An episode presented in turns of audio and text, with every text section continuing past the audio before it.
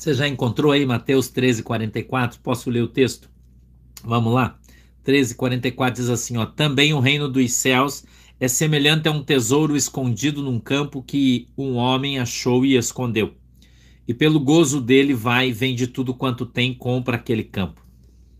Outro sim, o reino dos céus é semelhante ao homem negociante que busca boas pérolas e encontrando uma pérola de grande valor, foi, vendeu tudo quanto tinha e a comprou.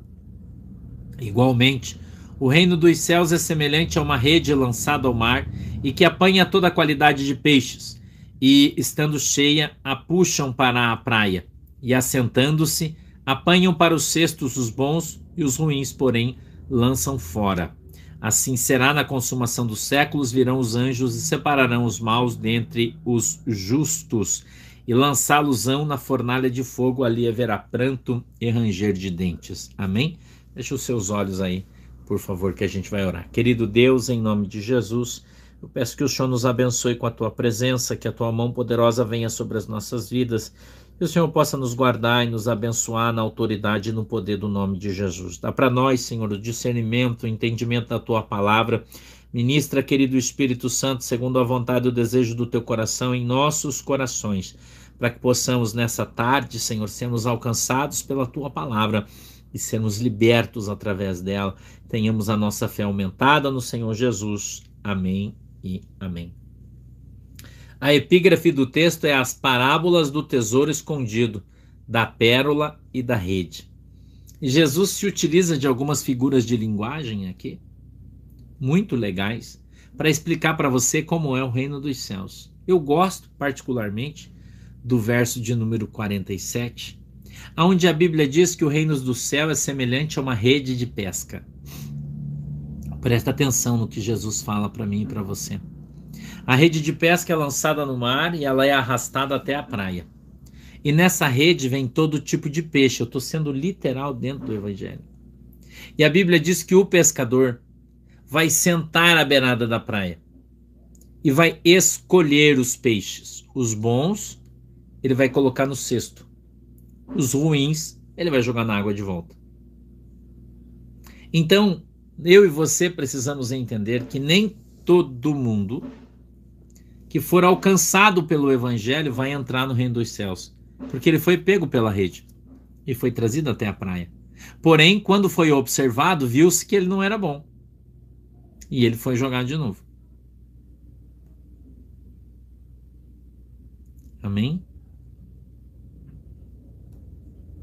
Você entendeu isso?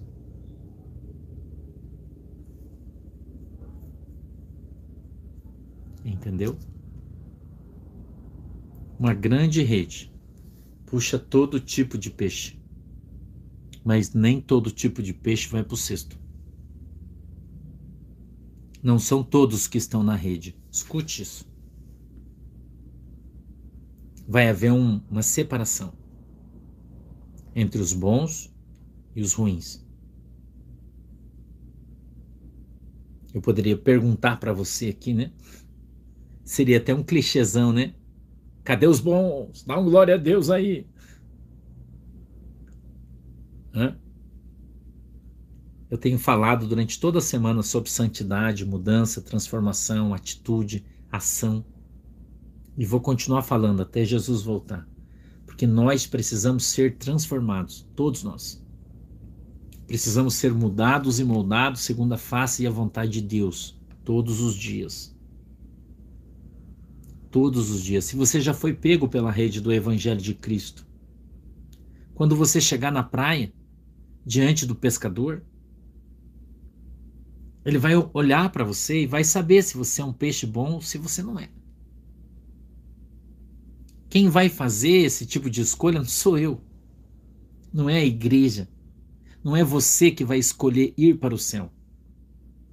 Eu queria que você entendesse isso. Jesus vai olhar para você. Jesus vai olhar dentro do teu coração. Jesus vai olhar dentro da tua alma. Porque Jesus sabe quem é você é.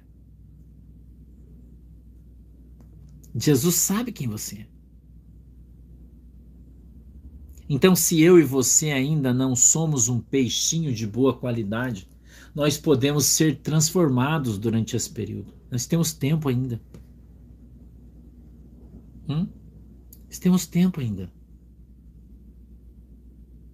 Nós temos muito tempo, eu e você temos tempo para que sejamos transformados. Deixa o Espírito Santo transformar você, deixa o Espírito Santo mudar a tua mente, deixa o Espírito Santo mudar o teu pensamento, o teu sentimento, o teu entendimento. Para de lutar, para de brigar. Renda-se a Cristo. A Bíblia diz que todo joelho vai ter que se dobrar e toda língua vai ter que confessar que só o Senhor é Deus. Entenda e aprenda. Entenda e aprenda que nós somos o vaso de barro nas mãos do oleiro e estamos sendo moldados segundo a vontade e o desejo do coração de Cristo. Amém? Somente Jesus pode salvar você. Somente Jesus pode julgar você. Por isso, você deveria ter medo. Ai, graças a Deus que é só Jesus. Né? Devia ter medo. Porque Jesus sabe tudo que você faz, tudo que você fala, tudo que você pensa, todos os lugares aonde você vai. Ele conhece o teu deitar o teu levantar. O Senhor te conhece. Amém?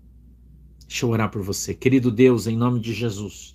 Eu quero abençoar o meu povo, a minha igreja, segundo a vontade e o desejo do teu coração. Eu peço que a tua mão poderosa esteja sobre a vida do teu povo, que o Senhor possa nos guardar, proteger de todo o mal em nome de Jesus Cristo. Nos abençoa, Senhor. Na autoridade e poder do teu nome, estende as tuas mãos sobre cada um de nós. Nos guarda, nos livra de todo mal em nome de Jesus. Eu peço que o Senhor possa abençoar a água que os irmãos têm colocado diante de ti que quando eles beberem ou se utilizarem dela, sejam alcançados pela tua graça e pelo teu favor, em nome de Jesus. Amém e amém. Deus abençoe vocês até amanhã, sexta-feira, né? Se Jesus não voltar, a gente se vê. Se der, se der, à noite eu transmito ao vivo o culto em São João Batista. Se tiver internet lá, sinal for bom. Beleza? Beijo pelo YouTube, tá? Deus abençoe vocês. Tchau. Tchau, galera. Deus abençoe. Tchau, galera. Deus abençoe.